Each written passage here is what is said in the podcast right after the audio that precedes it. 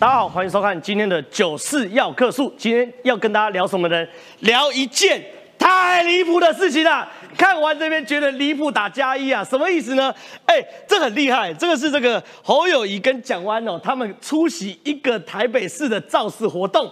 造势活动呢，大家排排站，排排站呢，旁边呢就站了国民党的台北市党部主委黄吕锦如。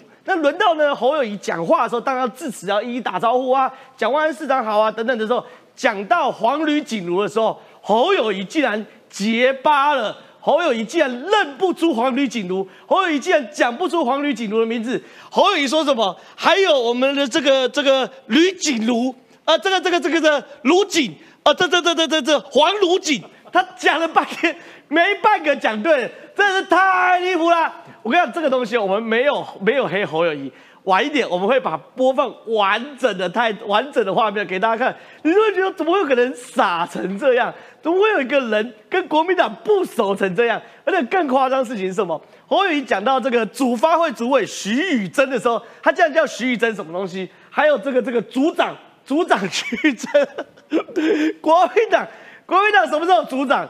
你刑警局才有组长。 我们国民党没有组长，有小小小组长、小组长、小的，好不好？国民党叫主委，国民党是委员会。你知道刑事警察局才有组长，一组、二组、三组，你叫人家组长，那这很夸张啊！这这堪称本周最经典的画面，大家期待一下，晚点会播给大家看哦。可更有趣的事情是，风畅媒体又做出了新民调，这个民调侯友宜不负众望啊。 从老三便当变成老四川啊、哦，老四川，老四川，沙卡都赖清德三十，柯文哲二五，侯友宜十五点三呐。那如果细卡都赖清德二八，柯文哲二十，郭台铭十四，侯友宜十二点四。所以侯友宜有从老三便当吃到老四川，显然好，显然什么东西？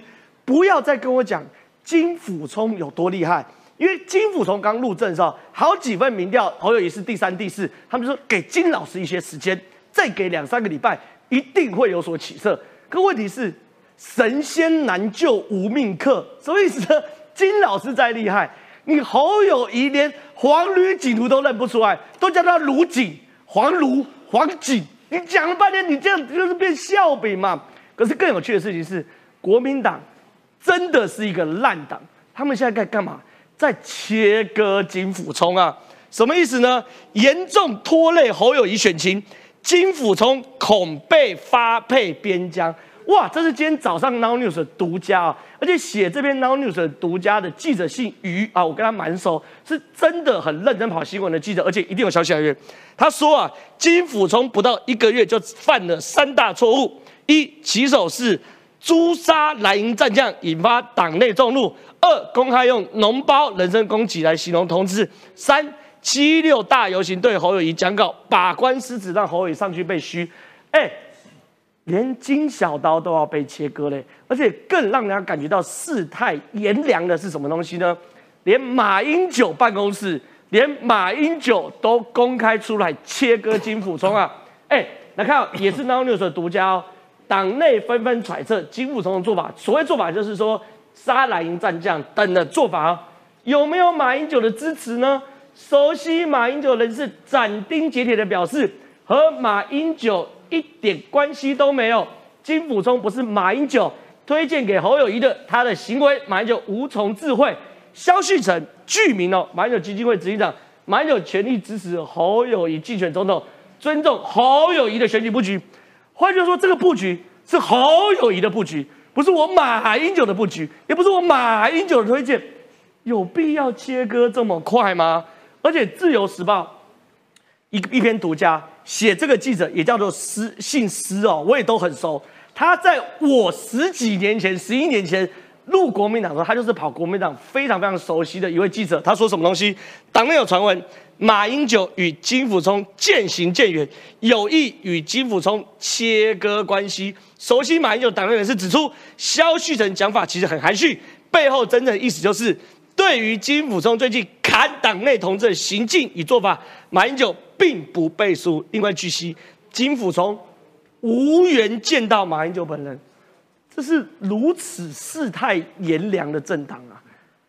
三个礼拜侯友宜民调没救起来，侯友宜部分开始切割，要不要把金溥聪发配偏乡？马英九的部分透过 Now News， 透过萧旭晨，透过自由时报放出这些讯息，所以到底金老师会不会遭受到人生第一场挫败呢？晚点节目也会来跟大家分析啊。另外更有趣的事情是，最近有则独家大家都在讨论，就是韩国瑜在跟媒体参叙的过程中呢，哎，脱口而出，哎，他说他支持邱毅的二次初选论，什么意思呢？他就跟大家讲说，我觉得邱毅讲的也不错啊。这个邱毅说，现在既然在野大联盟要整合，那要整合的话，就不可以像现在各行其事啊。所以柯文哲、郭台铭、侯友宜应该再初选一次。那再初选一次需要再比民调，哎，听起来像儿戏，对不对？韩国瑜这样说，他支持。所以我们风灿媒体有说，请问你赞不赞成非执政党组成在野联盟，在二零二四总统大选推出一组候选人？有五十九点九趴人支持。所以侯友宜有没有可能过得了七二三？可是过不了九月呢，晚点节目都会讨论哦。所以以上这么多有趣的政治议题，都会在今天的节目跟大家讨论。进入节目讨论之前，先来介绍今天来宾哦。第一位是这个资深理工男黄创夏，创夏大哥你好，真好，大家好。侯友宜哦，真的应该要认真一点，因为七二三之后，他就会很像一个广告词。我们什么广告词？几乎忘了他的存在，薄的几乎忘了他的存在。所以现在用功一点，名字不要再记错了。我我我我觉得这个这个这个吴坤玉大哥比喻比较好笑。他说侯友宜每天都。都会像陈美凤一样问说：“你吃的鱼油有几趴？”他的侯友宜没看我的民调有几趴，我觉得这也蛮好笑的。那再来是我们这个将军议员于北辰，北辰将军你好，真好，大家午安。侯友宜需要的不是一个良医，他需要的是一个神仙啊！神仙，哎哎、欸欸，你听，等下等下帮我们报个料。听说七一六侯友宜干了一件很离谱的事情，把国民党内。一个战将叫做鲁明哲委员的敌人拉上台前，晚点等你爆料好不好？再是我们这个新北市议员陈乃瑜。Hello， 大家好，我是乃瑜，我也要用一句广告词：查甫人千万唔通剩一支嘴。还有这个乃瑜，乃瑜刚刚跟我郑重这个这个宣誓，欸、不用不要叫她乃瑜姐啊、哦！我们这个留言乃瑜姐加一好不好？全部都给我留言，乃瑜姐刷一把爱心刷起来，好不好？再来是我们资深媒体人胡宗信，宗信大哥你好，正好看到国民党人对自己的党如此没有忠诚度啊。对，容我引用马克吐温一句话：当我对人越了解，我就越喜欢狗哈。哎呦，对，真的是这样子哦。我对国民党越了解，我越喜欢狗。应该是讲，因为狗比国狗有忠诚度啊，狗比国民党可爱，狗有忠忠诚度，对不对？真的是这样子。好，那现在刷一排乃瑜姐的过程中呢，我们先来看一个真的太离谱的对话内容，就是侯友宜连黄吕锦如都叫不出来的现场画面，我们给大家看。侯友宜是的。在蒋万安介绍下，侯友宜登场，不过上台一开口很尴尬。还有李锦如，老黄如锦，黄李锦如，嗯，如锦。一下吕锦如，一下又如锦，侯友宜不认得自家蓝营北市党部主委黄吕锦如，一旁的蒋万安打 pass 也没用。对不起啊，你老帮我比较熟啊。连最边边明明是组发会主委的徐宇珍，侯友宜也搞错成组长。这个易组组长，易主委。换另一边致谢一样卡卡的，党主席朱立伦不断用唇语提示侯友宜出席开元联谊会后援会，蒋万安帮冲人气，但才开场就很辣惨，为凝聚蓝营向心力，侯友宜炮口对准民进党。我心里感受最深的是我在防疫期间，中央的高层、总统、副总统来到地方，给我们人民关心过吗？虽然侯友宜选情低迷，但蓝白合似乎露出曙光。不仅柯文哲一句顺其自然被解读态度松动，他更爆料蓝军小鸡拜托合作。立委的部分，我们就是尽量能够让席次越多越好。我们自己人落败的话，那我们就是要来努力。来，希望能够协调蓝白区立委是否多多合作。朱主席话说的暧昧，而蓝营整合依然卡关。除了郭台铭类参选动作多，七二三国民党全代会，韩国瑜恐怕也不会出席。韩市长是我们的中评委啊，他可以列席，我们也有发函，也特别希望韩市长能够一起共襄盛举。觉得人气回升吗？笑笑不回应，毕竟民调掉车尾是事实，整合韩国也没谱。侯友宜想拼谷底翻身，得多加把劲。真的是太离谱了！哎，创夏哥，黄景如、卢景、黄如锦他到底在干嘛？然后呢，怎么会连主发会主委名字叫不出来我就认了？连头衔都叫错，叫人家组长，组长是一组二组，是行进里面才有组长。哎，侯友宜这草包有救吗？这个其实就刘家昌找的嘛，要塞草都很困难，对不对？对啊、所以我看到这画面里面最核心的，我看到是这两个人的脸，朱立伦跟蒋万安发疯了嘛？这两个，你到底跟国民党有多不熟啊？对啊，对，这么不熟情况之下，七二三我还要拉着你的手喊动酸动酸动酸。你看郭台这个这两个人哦，蒋万安跟朱立伦，没有人想看侯友宜。你知道吗？算了啦，一人一人头偏一边。懂了，现在是换侯，对不对？没办法换了，对不对？但是呢，实在是那里心里面，所以你看到朱立伦讲的，朱立伦讲的一件事情很重要：立委的席次越多越好。他们讲总统的选票越多越好，所以他心里一定心在气血。没想到连如果怎么会是你呢？他其实心里多么的伤心。所以呢，另外一个呢，他提到一件事情，那是昨天于将军点了一个事情。哎呦，他心里也在想说。我真的要吹那个韩国瑜跟黄夫妻一样再出席吗？对，因为这个情面之下，就于于将军讲的，全代会的时候，当韩国瑜进场的时候，选总统，选总统，选总统，那怎么办呢？你的意思是，如果韩国瑜不出席全代会还好，还好，一出席，如果韩国瑜的声势比侯友宜还旺，哇哇，那很难看的、欸，对，那非常难看嘛。所以我相信他们两个，所以我已经不看侯友宜的脸了，对不对？对，你要看就是他们两个人的脸，哇，多么一切都讲。在他们的心里中了，对不对？对，他们的心里划出来。可是呢，其实呢，还是要回到民调，还是要回到民调。金溥聪虽然一直讲很多民调是有状况的，对不对？对。可是民调呢，大家卯足了劲给侯友宜送大礼。对，这个大礼是什么？十八相送。因为七二三的时候，这他就要正式的成为国民党最任的提名人，对不对？对，这是第十八份民调，十八相送，夸张哎，他已经气卡都已经跌破放换住防线了。对，然后十八相送。第十八份民调，他还是老三，这是第十八份民调。其实今天还有第十四九份民调，还是老三林传媒。所以这个情况之下，而且呢，柯文哲呢，最近因为他的铁粉在七六六里面现形，哇，那些铁粉比韩粉还彪悍，是。所以柯文哲其实受到一些影响，有往下掉一点了。对。然后所以呢，柯文哲，但是。还是跟赖清德很逼近，对不对？上一份好像差两趴到三趴，现在现在变五趴了。但是他不用担心的是，他还领侯友宜十趴，哇，这个就太多了。然后另外一个呢，今天呢已经被很多的，包含是馆长。都称他叫做国民老爸的郭台铭，对不对？当天正式超车侯友宜，正式超车。两趴，对，而这两趴虽然还在误差范围内，可是趋势已经是过了死亡交叉线了，没错，所以他已经面老四了。其实那一天呢，我们看到了还有一个真正勇敢的时代力量的王婉瑜，对，王婉瑜，你们不要忘了，时代力量上次七点七，所以时代力量也可以派一个人出来选总统哦，所以搞不好。再出来，他的民调就变成五花马了。哇，这个侯友宜真的是很惨了。可是这惨了以后呢，最尴尬的。就是国民党该怎么办呢？对啊，那该怎么办呢？现在不是金刀除奸吗？是金小刀到处除奸，对不对？要杀那些人在侯营、心在郭或心在柯的人嘛。没错。但是呢，他的题目是这样子问的：如果国民党中常委有人提议换掉侯友宜的总统提名，请问您支不支持这样选项？那这个时候已经走到这个情势了嘛？换侯不可能，都有这样宣誓，大家连我们都知道换侯不可能嘛。对。可是你知道这危险在哪里？不支持的只有五十八点五，对，这个才是奇怪的事情。到此时此刻，还有三十二点六支持换侯，对，这个才是麻烦的事情。而且这是排率民调哦，对啊，他是在国民党支持者中问的、哦，他是说，如果你支持赖清德的，就不用答这一题，对，你是非绿大联盟的，你才要答这一题，对，所以你看，连非绿的里面，还是国民党民调里面三十二点六认为说，实在是撑不下去了，没错。而这个撑不下去，那如果你要换字换谁呢？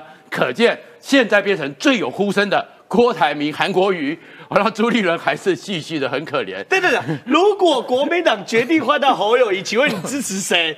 郭台铭第一名，韩国瑜第二名，卢秀燕第三名。朱立伦还是只有六点三八，所以朱立伦就不用管他了，对不对？可是我是觉得他们是在保护卢秀燕，对，因为卢秀燕至少不要卷入这个局嘛。但是侯友宜如果说其实真正关心的就是三十二点六，支持换侯，而且是排绿的。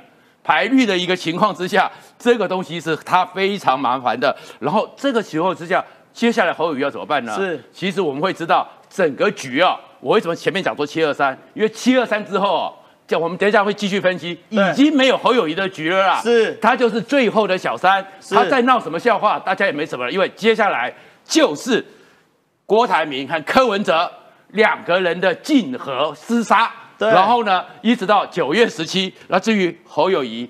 你知道以后你忘记名字哦，有人家那么多时间忘记你的时候也没关系，对，赶快拿个簿子把照片和人像记清楚，不要再喊错人名了。是非常谢谢这个川大哥，哎，我想问一下于将军哦，这次真的不能怪金溥聪啊，嗯，你连黄吕锦如名字都讲不出来，你把它叫成黄卢锦、吕锦如，你黄吕锦如四个字都叫不出来，这个学生没有救了嘛？那这个学生没有救的过程中。 国民党，我觉得真是很夸张的一个政党。现在竟然出现了马英九在切割金溥聪，侯友宜阵营可能也在切割金溥聪风声。第一个 ，Now News 新闻独家报道，严重拖累侯友宜选情，金溥聪恐被发配边疆。他说，金溥聪不到一个月就犯了三大错误：一、起手式诛杀蓝营战将，引发党内众怒；二、公开用脓包这类人身攻击的话来攻击同志。 三七六游行对侯友宜讲稿把关失误，金溥聪以执行长身份拜访过去眼中的黑金派系，今天晚上将进驻云林跟前云林县张荣惠会面。他意思是说，金溥聪搞文宣的，你把他叫去云林跟地方派系混，摆明发配边疆嘛。国民党赵立坚刷油漆，你怎么看这件事？我我只可以讲哈。 金溥聪在国民党里面是唯一操盘总统大选有赢过的人，是。其他你说除了金溥聪，你再找一个给我看，没有人了嘛。对。所以金溥聪这次愿意披挂上阵，我一直在讲，他不是来救侯友宜的，他是来救国民党。哎呦，如果再下去这样搞下去，侯友宜一直往下跌，国民党会会崩解，会崩解掉。他稳住母鸡嘛。所以他是出来救国民党，可是现在金溥聪眼见哈、哦、救主不成啊，自己反而受重伤啊。为什么受重伤？金溥聪以前著名的就是他快很准。 他遇到状况就切，遇到状况就赶走。是，不要忘了，别忘了一件事，当时金溥聪这么厉害，是因为他的主子是谁？叫马英九。是，马英九可以哈、哦、用他非常、啊、当时现在不是哈、哦，当时非常英俊潇洒的外表去洗髓很多这些所谓的女众的喜爱，女生撑起一片天呐、啊，这是柯文哲想都想不到，做也做不到。帅啊，对，他就是他当时真的是，我讲他到任何地方去哈、哦，你有没有看过那个女性的支持者会尖叫？ 对啦，我妈我妈迷马英九迷到我爸都吃素。五十几岁的化学系国立大学的女教授啊，马英九真的尖叫！我当时在场哈、哦，站在旁边，我被那个尖叫声吓到，你知道？后来还不止一个，那个叫做有传染性，哇哇哇一直这样叫，呃、那那就是马英九。所以金小刀当时快刀斩乱麻，他有靠山，马英九够强。可是现在看到侯友宜，也不是也也是会出气啦。 也是会出气，人家出气是尖叫，他出气是，哎，怎么是这样？对你遇到一个尖叫变叹气，你叫金小刀怎么办？对啊。那金金溥聪现在做法哈，金小金小刀会不会被发配边疆？我我觉得哈，侯友宜还不敢哦，侯友宜没那个本事派金小刀去跟头人见面，是是金小刀自己要去的，是他自己要去的，自己发配边疆，所以说是金溥聪切割侯友宜。苏武牧羊，你以为苏武是被丢到边疆去牧羊？他自己要去的啦。我跟你讲，金小刀说啊，看了没救了，没救了。我这个文宣哈，我这样搞下去，你连黄吕锦如都讲不出来，你不是换脑的问题。我刚讲哈，黄华佗，黄卢锦，华佗会换脑，会把一个脑子换掉，变得很聪明。现在。 现在哈、哦、侯友宜他需要的不是滑头换脑，金溥聪的脑都给你换下去了，是他的那个什么自主神经出了问题，你要找那个什么，你要找洗髓精呢、啊，你要整个人换过啊，对，所以那只有神仙才做得到，他连骨髓、盐髓、触感、末梢神经全部都要换，等于说整整套换掉嘛，投胎只剩猴皮，里面全部脱胎换骨，连连骨髓都换，所以说金溥聪没救了，我我只是个医生啊。 我只是个文宣，你要我把侯友宜重新塑造成一个万马英九万人迷，看来不可能啊，除非进动物园啊。而且你说侯友宜有件事很夸张，七六大游行的时候，本来就要展现团结气势，跟你说侯友宜哦，连现场哪些是国民党的朋友，哪些是国民党敌人，他都搞不清楚，他顺手拉了一个新党的人上去，然后新党那个人呢，在桃园每一天。 都在骂国民党立委候选人鲁明哲，你说他犯了一个很大政治错误。在中立火车站，你下下了火车向左边看，好大一个海报，就是游志斌做的，哦、他是新党的，嗯、他是泛蓝啊，泛蓝应该是要打民进党才对啊，对没有他打滷蛋。游志斌是中立的议员，中立没选上，没选哦，没选上的议员，没选上，然后出来选立委。然后呢，他在那个中立火车站说，为什么一定是卤蛋？我们竟然要换蛋做做看。哎，卤蛋是谁？卤卤蛋当当过中立市的市长，啊、对，然后本身在国民党算是一个战将，而且是年轻一辈的年轻一辈的战将，才当了一届立委，他不是老立委哦。如果他连续当了五届八届，那就算换蛋一届，他就一届换蛋。所以卤蛋说这在干嘛？我我们不是泛蓝的吗？讲好是一一起打绿啊，哎，他是打卤蛋。然后这个人到了凯道之后，居然跟着侯友宜一起上台。侯友宜也没有人去提醒他，这个是敌人。侯友宜连黄旅警都不认识，他会认识游志斌哦，对不对？然后司仪就直接讲哦，我们介呃，顺便他他就是一个个介绍嘛。对，侯友宜用时间一个一个国民党立委介绍，居然游志斌也被介绍了啊！对，居然游志斌也被介绍了，所以中立心想你是怎样？你你糊涂就算了，你没有糊涂到这种程度哎！这鲁明哲不是气死吗？鲁明哲说我是卤蛋是战将，你这个侯友宜简直就是个糊涂蛋嘛！我在选立委。你把我的敌人拉到台前，是还介绍他，对，然后在全国的媒体面前，对，所以然后介绍到叶元之的时候，他人不在，母鸡不强就算了，你知道吗？母鸡认错孩子，带错小鸡才离谱，你知道吗？你母鸡总不能说，哎，哪个是小鸡，哪只是小鸭，你搞不清楚，对、啊，你错把小鸭当小鸡，这小鸡怎么不生气？小鸡怎么认你这个父母？对，这个是母鸡本来就不强了。很强的母鸡是它的羽翼很丰厚，所有母鸡老鹰来躲到了下面，我给你温暖，我给你抵抗。这只母鸡本来就没毛了，是你要蹭着小鸡才能保暖，如果没有小鸡，你侯友会失温啊。是，那你还抓了一只鸭来，对，抓一只小鸭来，对，小丑小鸭长大会变天鹅，问这丑小鸭专咬小鸡啊，对，这只丑小鸭一天到晚在咬小鸡，你说人家怎么会开心？所以我说侯友宜离谱到极点。那金小刀其实为什么这段时间会受尽？我觉得金小刀很委屈了，我觉得金小刀很委屈，哎，他。委曲求全来帮侯友宜，最后呢，哎，他炮口对内错了。以前马英九当他的主持 ，OK， 是我谁只要反话马英九，我就打，我就我就砍，我大家觉得鼓掌。现在反抗侯友宜，他一一砍，他发现不对，以前我这样做会遇到掌声，现在我这样子一做被人家骂爆了，农包也被骂，然后说这个炮口对内也被骂，然后整合也被骂，最后连凯道游行，侯友宜上台讲话被嘘，金溥聪也被骂，所以金溥聪怎么办？只好只好学苏武，自我。放逐到边疆是非常谢谢于将军分析。我这样想问一下创夏哥、哦，因为我跟大家观众朋友讲一下，最近蓝营啊，蓝营盛传一件事，就是马英九开始切割金溥聪，跑过长期跑过政治新闻。等一下创夏哥可以分析这多么不可思议的事情。我先给大家看现在的迹象是什么。Now News 的新闻独家报道，党内纷纷揣测金溥聪的做法背后是否有马英九的因素。熟悉马英九的人斩钉截铁表示，金溥聪做法就是说切割党内包含蔡正元啊、邱毅啊、郑丽文等，表示和马英九一点关系都没有。金溥聪不是马英九推荐给侯友宜的，他的行为马英九无从智慧。然后呢，萧旭成原本我看到这篇报道的时候，我没有特别注意，因为我觉得可能是空穴来风。可更有趣的事情是，萧旭成马英九基金会执行长马办的绝对核心中的绝对核心出来讲。马英九全力支持侯友宜竞选总统，尊重侯友宜的选举布局。换句话说，金溥聪的路政是侯友宜的选举布局，跟马英九没关系。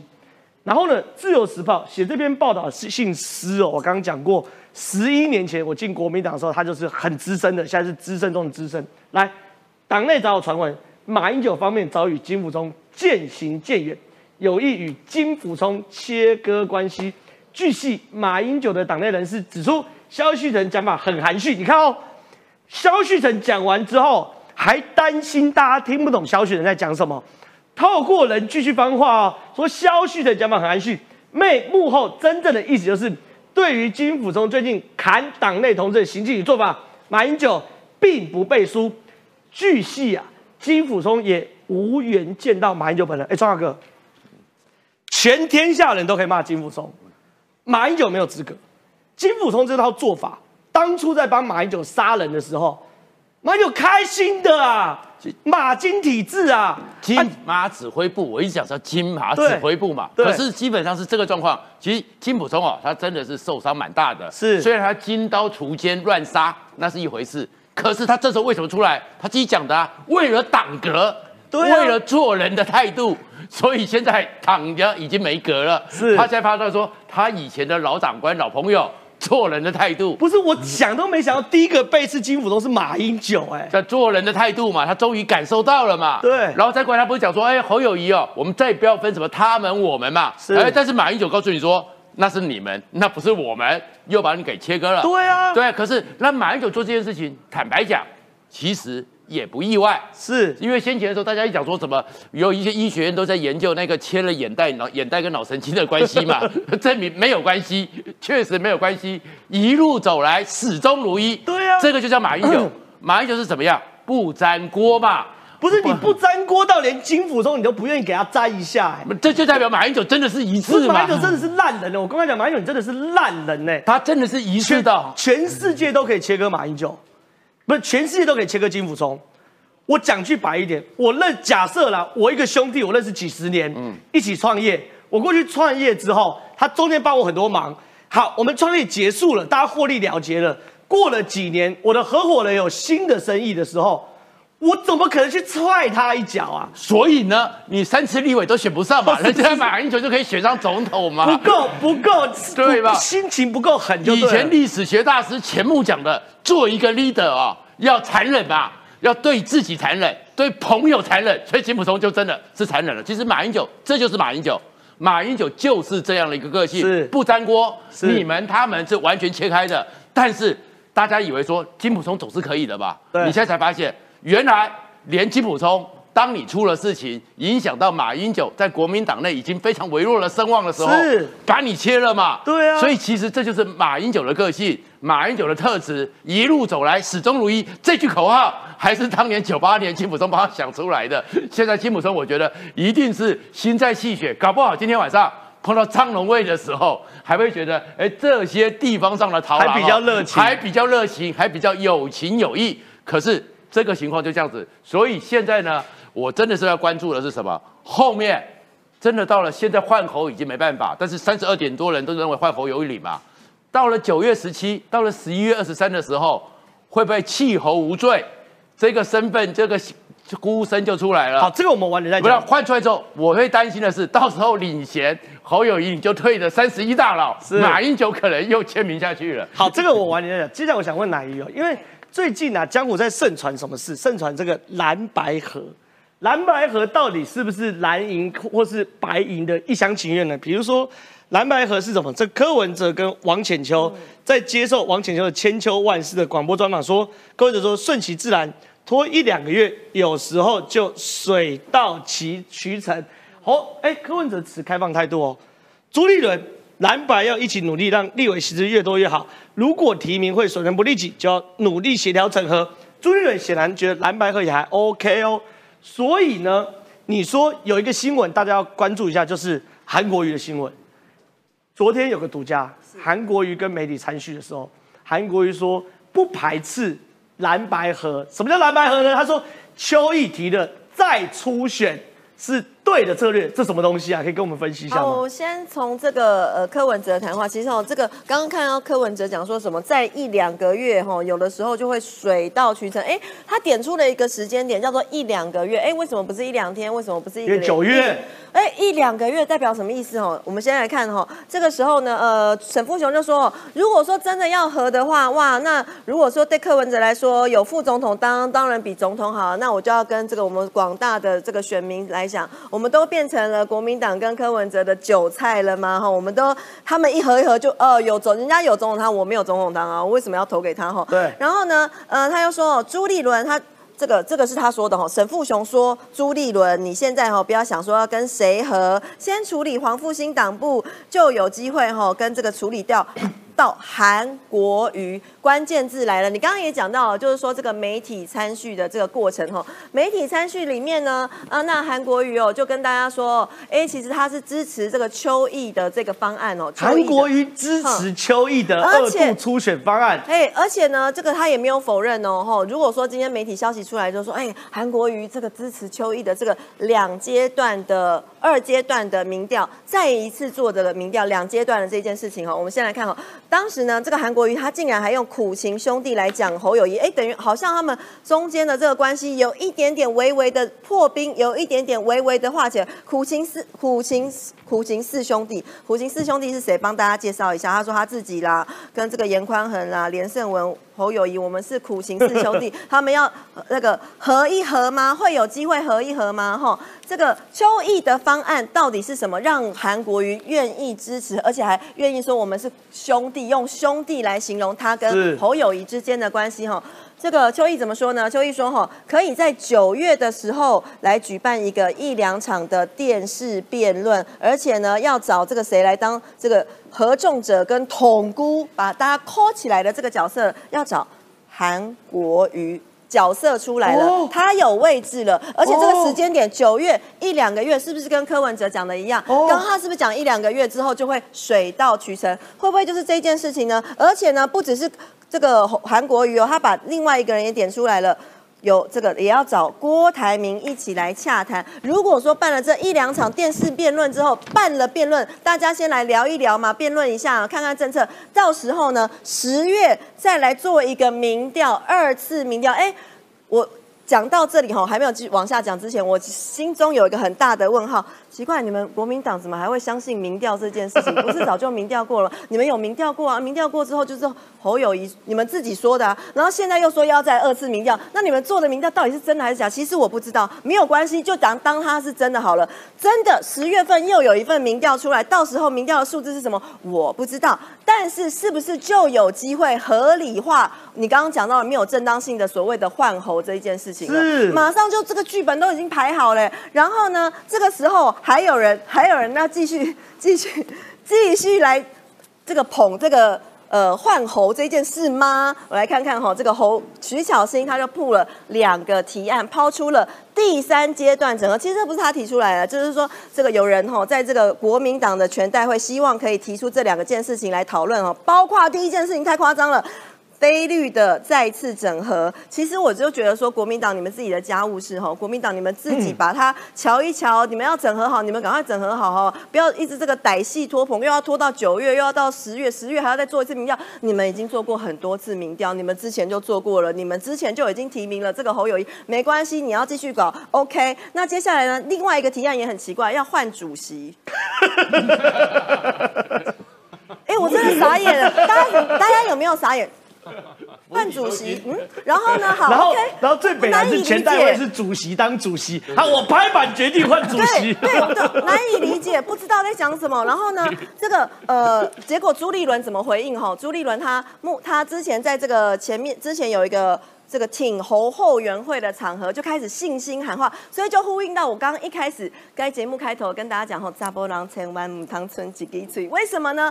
如果说今天哦，这个主席的功能只剩下信心喊话，说我们的候选人真的很强，大家要对他有信心。啊，你民调只剩下十五趴，我一直往下探，然后还要叫大大家一定要有信心，这不叫做掩耳盗铃吗？这个成语大家有听过吗？是。那呃，如果说今天你只剩下这个呃。信心喊话，大家要有信心，要坚强，要支持什么之类。那国民党的气势跟国民党的这个谁永远不可能起来，侯友宜永远没有机会。另外还有一件事情，到底为什么柯文哲或者是郭台铭一定要跟国民党合？就是为什么一定要跟侯友宜合？如果今天现在换会有这些换侯的声浪来说，不就是因为侯友宜的民调很低吗？所以那既然你的侯友宜的民调都已经这么低了。谁要跟你合？再加上我们再来看柯文哲好了，柯文哲就是一个政治算计师，很会算，算盘打得很精。第一件事情，柯文哲到底为什么要跟你合？钱要怎么算？对，钱我们有这个呃选举补助款啊，或者是如果说今天有政治现金哦，人家要赞助，到底是要赞助你，还是赞助民众党？连宋后来就是因为选举补助款闹翻，对，怎么分呢、啊？然后另外还有一件事情就是那个接下来下一。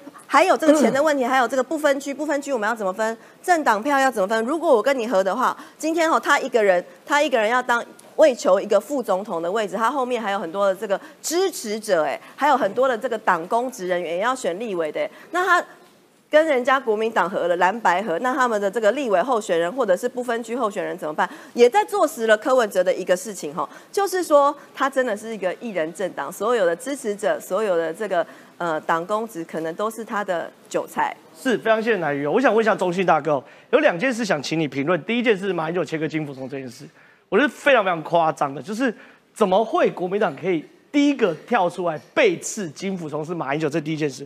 第二件事情，蓝白合，你看，风灿有做一个蛮有趣的民调，请问你赞不赞成国民党与台湾民众党在二零二四总统大选时整合推出一组候选人？哎，三十八点二的人赞成，三十二点六的不赞成。换句话说，民意是站在希望整合这一边哦。第二件事情是，我看到一个趋势。韩国瑜在媒体参与中说他支持邱毅的方案，新闻出来后，韩国瑜办公室也没有否认，不止没有否认，关键来哦，邱毅也顺势说让韩国瑜出来当这个统哭的角色。那朱立伦呢？朱立伦呢？朱立伦呢？我讲三次，国民党党主席是朱立伦哦。韩国瑜会不会他其实瞄准从头到尾都不是总统，是他要当国民党的统哭？当国民党统哭，取而代之朱立伦，所以国民党有没有可能在这一局中换总统候选人，也换主席？这才是有趣的地方啊！好，三个问题我先简单回答。马英九，我们长期观察他，这不是他的性格吗？是。刚才不沾锅已经讲出来了，他长期不沾锅啊，包括自己的最最亲密的密友不沾锅嘛。对啊，我觉得这个也不用压抑了。哦，一点都不用压抑，因为我们认识马英九都一点压抑，像你这太年轻了。我这他就性格嘛，这是做人的底线。性性，所以性格决定命运嘛。是，所以以前有一句话，所以决定我三次立委落选。哎，这句这句话你们记得，大家都忘掉了。马英九没有朋友，王金平没有敌人啊。对对啊，就是一句话，真的是现在连金溥聪的朋友都没有了。是。第二，韩国瑜当然想选总统嘛，不然为什么赞成邱毅的论述呢？哦。哦，当然是嘛，不忘嘛，哎，这个政治是，哎，他选过高雄市长，选过台湾总统，他当然想也也想，哎，只要有机会，为什么不选呢？对不对？替自己在创创造未来嘛。哎，有道理哎。如果国民党决议换侯，谁民调最高？郭台铭二十九，韩国瑜第二名二八点九，哎。我说，他还从来就没有忘情要选总统，所以他为什么？对侯友宜那么冷淡嘛，是对不对？第三，焕然要整合，民调一定是如此的啦。好，好，这是民调，焕然一定希望整合嘛。对，这这是一个焕然的趋势，根本不用再不用再分析，那本来就是嘛。哈，好，我现在要用综合性分析。是哈，其实台湾真正的有政政论节目是一九九五年了。我那一年那一年刚好从美国回来，你说汪笨虎他们开二一零零，呃，那反正就是一九九五年开始哦，哦二一零零 ，OK， 那那那那一批，我我也我也进场，我也从美国回来进场哈、哦，然后二一九九五到今年二零二三已经二十八年嘞，哇，原来这行饭可以吃三十年呐、啊！国民党史上最弱候选人，是，我现在只上九十要克数了，哦、是是是是。始终如一哈，只上九十二棵树。我从来没有看到一个国民党的总统候选人如此之弱。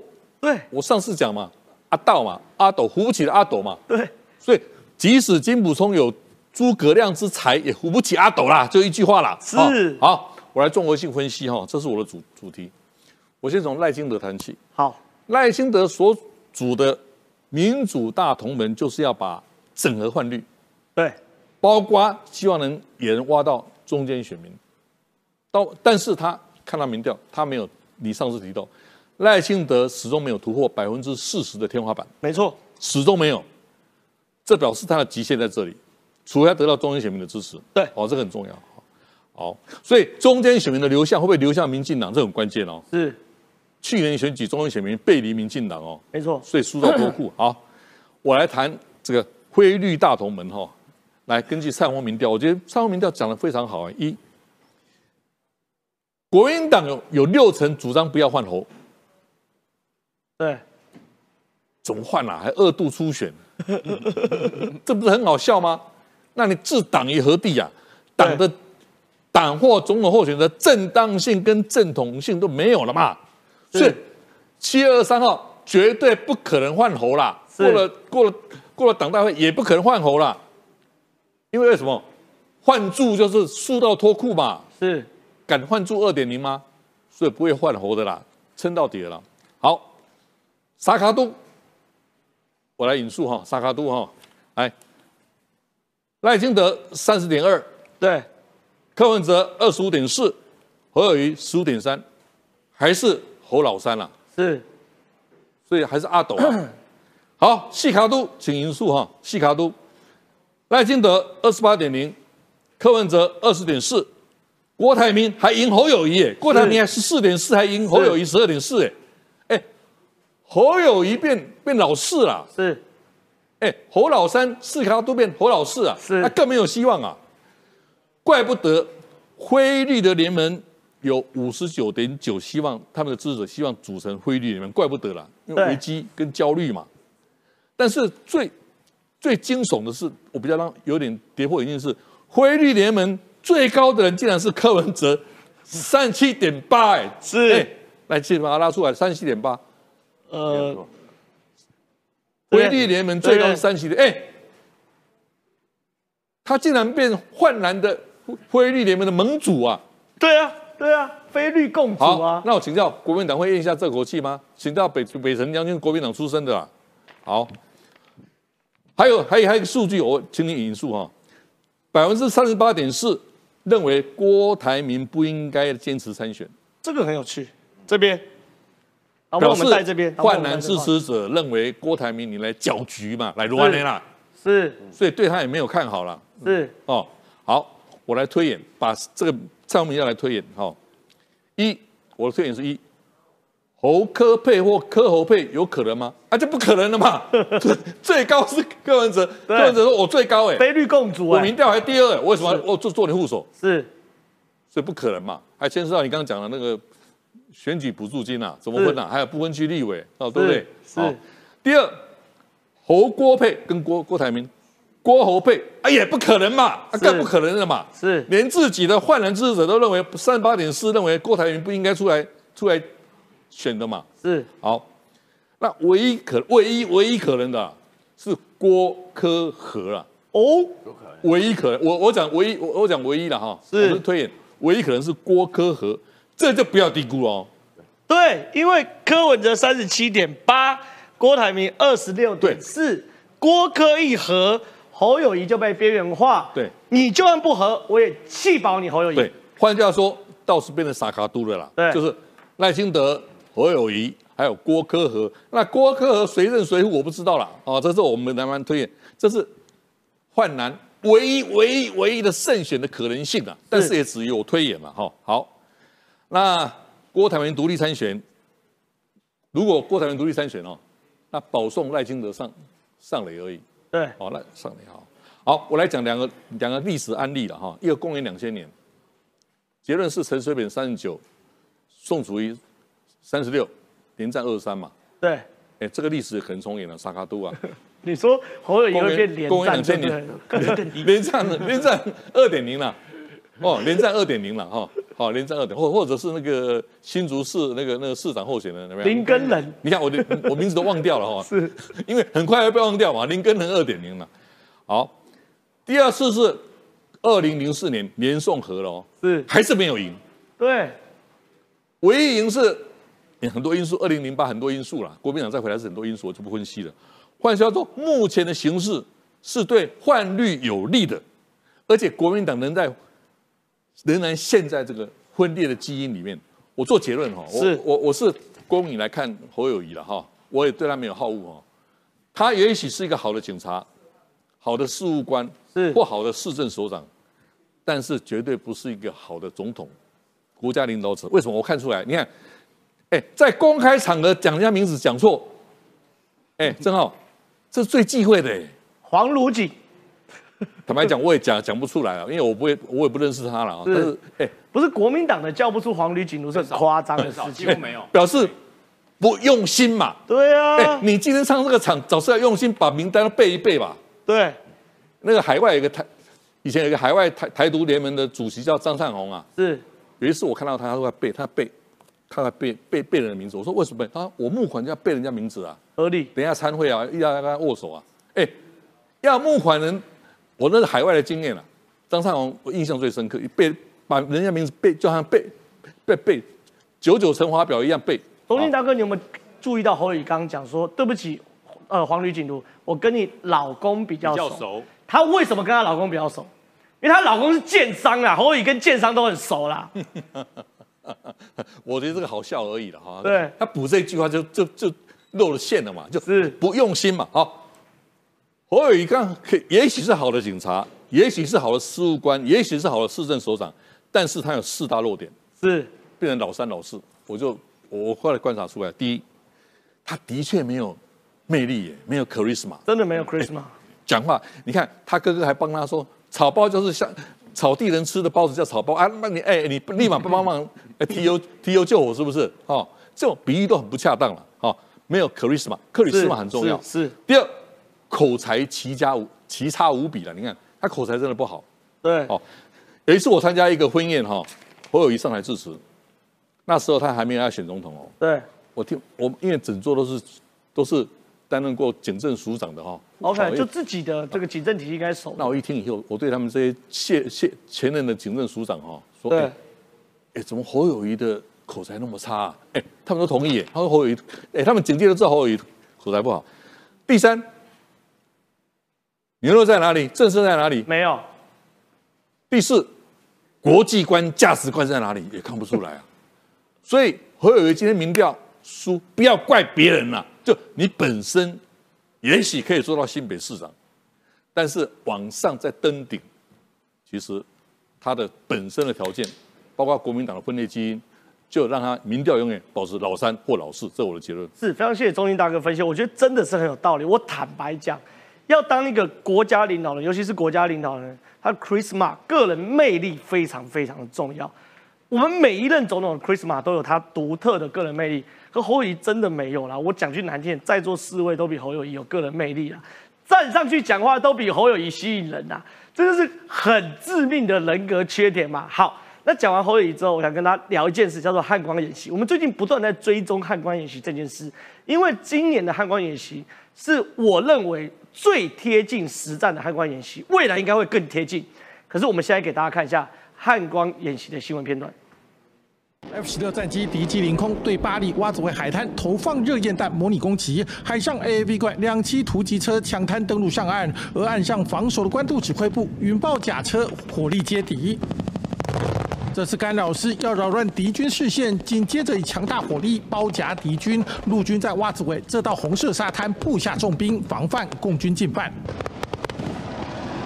陆军 H 六四一阿帕奇攻击直升机快速俯冲，以火力压制上岸敌军。挖子尾紧邻台北港，是共军攻击的红色沙滩。海上更可看到国造玉山两栖船坞运输舰首度投入汉光演习，这是国造军舰中最大的一艘，可以进行夺岛攻击。巴黎挖子尾海滩两栖洲坡攻击，包括玉山军舰都是首次参加这一次的演练，要为共军进犯台湾国军全力防守做好最万全的准备。汉光预演不止台北港。紧锣密鼓，空军征用台东机场作为暂时战备跑道，西幺三栋运输机、F 十六战机先后降落。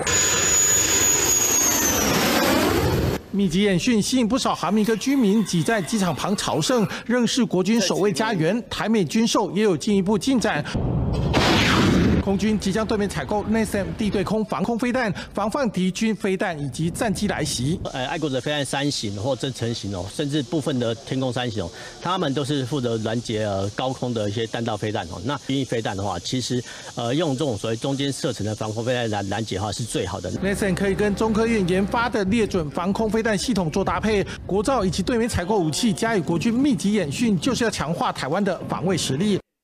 哎，于将军，我常讲汉光三十九号演习是最贴近实战的演习。对，今天有两个特点，最新的进度有抢滩，我们有陆战队派出二十余辆的 A A V 拐两栖突击载具车队、嗯、模拟抢滩登陆，这是红绿对抗哦，加强敌对抗。对，另外一个国军哦派烟雾弹三十六化学兵群烟雾弹来去做检测，然后多辆 M 五十六涡轮发烟车，那个发烟车很酷哦，就是它这真的会这样这样喷烟车上去。对对 对, 对, 对, 对好，这个东西也是迷惑敌方用的。可是我们有一个，我公开讲，我跟这个立正姐上过节目，我不客气的讲，他的军事常识哦有够贫乏。我在某台啊，这个面对面跟他上过节目，他真的是有够贫乏。他说：“我真的要叹口气，放烟雾弹在干嘛？从演习现场照片来看，烟雾由岸边吹向陆地。我陆军此一做法是将自己作为防守方，在敌军入侵时释放烟雾弹，提供掩体相攻车队。”他到底讲什么？我根本听不懂。你打仗放烟雾弹是很正常的事情。呃，我我先先不谈它哈，先谈今年的汉光。今年的汉光应该是史上最超，史上最超就表示玩真的，就是玩真的。今年真是玩真的。我从我在军中哈三十几年的时间，我没有看过二十几辆 A A V 拐从海上逆登陆上。我记得都是三五辆，三五辆，对不对？查历史一下，对，因为很危险。对，之前有翻，有人淹死，压在下面，有人 A A V 拐上来二十几辆，就玩真的。为什么玩真的？有压力，有压力，因为共军不断的越界，共军的不断的骚扰，你不这样做，我们守备部队怎么感受到那种上来的那种气势？对，你就没有办法去做布局，没有办法去把加强敌完真的，守备军才会完真的。对，就是这样。好，我现在讲这个烟雾，这个是我在当装甲旅旅长的时候，因为下海湖八里这一块就是我们装甲旅，我们的反击区。是为什么要放烟雾弹？呃，不能怪他。他没有当过士兵旅旅长。你说，你说这咖号称退役少将立正前，我跟你讲，他没有当过士兵旅的旅长。我跟你讲，就做文书，有一段有一段时间哈，我们少将来讲很很不公平啊。像我们装甲旅都是士兵，对，三五千人的，对，有一种是空壳，嗯，那叫做基干，叫做后备，叫做动员旅，是只有班长没有兵，坐办公室。哎，对对对，没有装备，舒服。对，两年之后，他他们他们一样跟干旅长干完了、啊。对，那我们累得要死，又打汉光，又打三军联训，从天南到地北全部打，他们一样哈、啊，一样爽歪歪。而且呢，他有个好处，他的军纪状况特别好啊，没兵就没军纪状况、啊、没错，那这个兵又出事了，那个兵又又出问题了。哎，这个射击又跳弹了，他他不射击就不会跳弹。所以我们讲军中有几种，要要太平官，他就是太平官了，是就是多做多错，少做少做，他最棒，不做没犯错。对，所以你说他怎么会懂呢？不能怪他。我告诉大家，这个烟幕弹当时我们反击的时候，这是为什么？这不是随便放的。他说为什么不找这个风向往海吹的时候去去屏蔽敌人呢？不是。这个是掩护我们反击部队机动到位。对，于将军讲到重点，我跟大家补充哦，俄乌战争的时候，俄罗斯被乌克兰用海马斯火箭打到受不了，对，但是又没有这么多化学车，对对对，俄罗斯搞到就是烧树林呢，没错没错，烧森林一样让你有烟，但就没办法去锁定敌人一样。我跟你讲，中国要解，中国要登陆，我们的部队在这边的时候不要被锁定嘛。这几个三六化兵群的弟兄，这些涡轮发烟车在第一线，说句实话，他是抱着必定成人的的那种那种概念，对，一定会先打他嘛，对。可是你打他没有用，他继续发烟，没错，他掩护什么？我们的装甲部队不会在这个地方给共军打，对，你在这里共军不就直接打你？我们是躲在山边山巅海之后，然后等到他要上来的时候，我们迅速到定位，是等到烟幕散手，砰就开打。对，他就是掩护、机动、打击部队到定位。对，对所以说他不知道嘛，明明是进攻的前奏曲，当然他就说成是什么？是敌军入侵时放烟雾弹，提供是掩护向后撤退。明明是要进攻，他要讲想成向撤退。因为我们的部队在没有反击的时候，不会在这一线。对啊，是躲在后面。对啊，躲在我们有叫什么战力保存嘛？是躲在高速公路下面，躲在什么地方都躲好。等到烟幕一发，我们在烟幕掩护之下到定位，烟幕一散开打，是对我们叫反击，我们不叫撤退，对、啊，不能怪他，不能怪他，这只能怪国防部当时生了一群废物少将，是这群少将没带过兵，没演习过，没做过汉光演习，没打过三军联训，没有做过旅对抗，但是一样是少将，太平官呐、啊，对我来讲非常不公平，对，我就讲嘛，我当装甲旅旅长，我睡在旅长室里面不超过三个月，哎呦，都在外面反击。北部最大的反击队就是我啊，好帅的、啊，就是我啊，对，所以我讲嘛，哎呀，都是少将，秉秉起少将，对，日子差很多，但是退伍以后话不要乱讲，我做过，你没做过，请闭嘴。立正杰官呐、啊，那于将军这边还要请您帮忙一下，哎、这个、哦、这个我坦克，你是你是专门的，我讲我是专门，我告诉大家，防自杀无人机，解放军坦克忽然架金属网，这在干嘛？我告诉大家，这个金属是网。你记不记得俄罗斯架的是什么？是铁架，是铁架是真的有屏蔽作用，但是一样被炸爆。对，他炸这个网是干嘛？他看了俄乌战争、乌克兰的革命战法，一台无人机上去掉了一颗手榴弹，有没有？然后空投，然后就投到他这个洞里面，这里面都是人，他就炸掉，然后就就惨了。对，所以他做个网。啊，你说。 手上丢了，它弹出来。对对对，这个网可以就跟抓鸟一样，你知道？就你有没有看？你有没有打过芒果？是打芒果下面就有一个网嘛。对啊对啊，哦，接网接网就是这样子。他的手上掉下去，把它弹走，在外面爆。那这边侧面都有装甲防护力，不会杀伤。可是呢，你真的以为从上往下打的只有手榴弹吗？有标枪啊，有标枪啊，有剃刀无人机啊，光是黄刀啊，光是标枪飞弹一个贯穿打下去，你还网嘞？是，对你以为在烤番薯啊？对，所以我讲。 共军真的是对于这个方式，他很害怕，他无方没有办法可以解，只好用这种好笑的方式。他主要是给谁？是给阿兵哥说：“哎，长官想到你们哦，我们上面有架网哦，不会被无人机打哦。”可怜的阿兵哥，我告诉你，一点效果都没有。是非常谢谢于将军的分析。我们启创阿克来到这边啊，因为刚刚看到这个，坦白讲了哈。 解放军真的被俄乌战争吓到了，所以很多军事改革都如火如荼。那俄乌战争呢，有一个是用台湾的无人机丢手榴弹，他们想起架军事网。可是正宗的俄乌战争是在这边，瓦格纳百辆车开向苏瓦乌基走廊，想要干嘛？这个苏瓦乌基走廊，你说是个飞地是不是？它可以直接连这个加里宁格勒，这到底在干嘛啊？不过首先呢，我还是要回到这个烟雾弹，因为我也很有感觉。 因为这里面呢、哦，于将军当然一定经过佳山，我是记者里面少数经过佳山基地的人。是，那佳山那边呢，当时我们去看的时候，就有那样子的烟雾车。然后这是做什么用的？这个叫做一个战术名词，叫做烟雾遮蔽，不是用这种铁铁丝网遮蔽的。它真的是土包子，而且对啦，它这个烟雾弹哈、哦、是可以阻绝红外线的。对对对对对对，它雷雷射测试于红外线，它不是一般的烟雾，通通可以。它的烟雾里面有金属粉尘的成分，对红外线。 穿不透，对，他真的是土包子。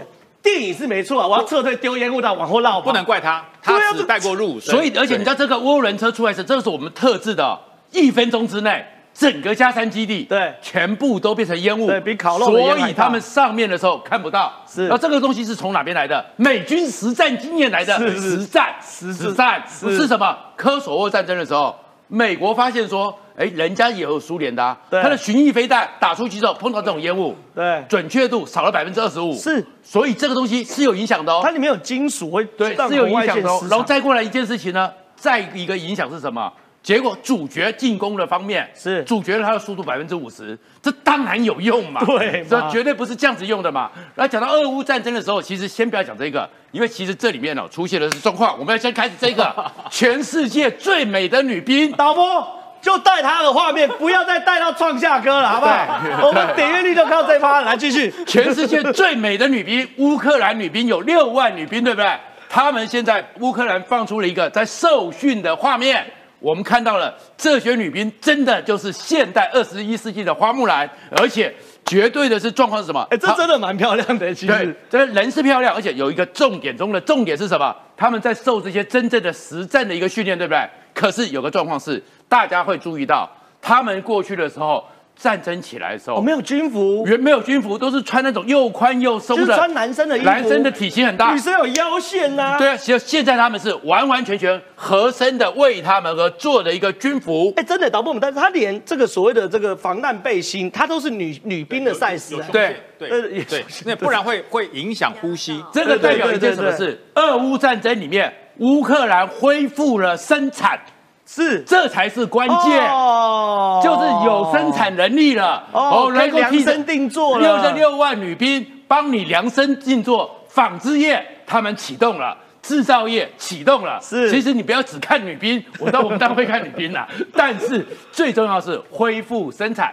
而在恢复生产之后，你就看到这些战争的状况里面，你就发现说，看起来是普丁要在吓人，可是其他可能有更大的一个问题。这问题是什么？我们知道瓦格纳不是跟他已经闹翻了吗？对。那闹翻之后要重新的，因为你是有悍将嘛，对不对？对你又有军队嘛，所以把它放到白俄罗斯去。那白俄罗斯大家又看到，哎，百辆战车开向了这个苏瓦乌基走廊。 然后大家就讲说，是不是你想要去打加里宁格勒？哎，这很可怕。我先讲哦，加里宁格勒是俄罗斯的飞地，所以飞地是没有连接的土壤的国土。哎，如果瓦格纳把加里宁格勒打下来，瓦格纳就占地为王，他变成一个国家，他独立了，他独立了，对，而且他还有港口哎、欸，加里宁格勒。所以这个状况是说，第一个呢，俄罗斯或白俄罗斯同意你寄到这边来，他其实是怕什么？怕北约这边一条线连起来，是，如果这条线被切断，加里宁格勒以你现在俄罗斯的一个战力，搞不好。 这个部分会被立陶宛拿回去，不不，这一定会被瓦格纳打下。加里宁格勒没战力啊，那加里宁格勒有啦，他有那个伊伊苏坎德尔这个飞弹啦，有俄军在啦。但是现在这状况是不要去确保这条线加里宁格勒不会被北约拿回去，所以这个其实是一个防卫的动作，而是一个用威吓做防卫。同样的，我们就回到现在的一个战争。现在呢，整个巴赫姆这边呢又开始激战了，对不对？ 而是激战里面，你要看到一个状况是什么？乌军集结了六个旅，猛烈进攻。然后猛烈进攻之后呢，而且呢，站在西面的高地，直接的炮火，居高临下之下，整个俄军呢，因为原来在巴赫姆这边最强悍的部队就是瓦格纳，是现在瓦格纳撤走之后，大军被困在里面，进不走，退不得，所以现在成为绞肉机，是俄罗斯军队的一个绞肉机。而这个绞肉机里面再出来一个状况是什么？ 普丁现在又怕到了，所以在整个集结了十万大军在乌克兰的东北方，其实在在做准备是什么？你不要打过来。所以其实现在是乌军，当你看到这个女兵的制服的时候，你要知道是乌军已经有自信，而且有工业的能力，胜利在望。而俄罗斯的军队里面呢，哎，这场仗哦，打到什么时候？所以我们看到在亚速海那边，苏凯二十五发动机故障掉到水里面去了。 正常的状况都是赶快至少飞行员一一九啊，渔船啊去帮忙啊。飞行员是万中选一的耶，你一定要赶快救回，这是国家的资产的， 对, 对不对？结果他们竟然这么冷漠。俄罗斯人该晒太阳晒太阳，该做日光浴做日光浴，没有人去救，没有人去救，所以俄罗斯其实战败在即，而乌克兰看到这个女兵就知道。 胜利在望，是非常谢谢这个川哥。对，今天讨论非常非常多有趣的国内跟国际的政治。如果喜欢我们节目的话，周一到周五十二点半准时收看，谢谢大家，拜拜。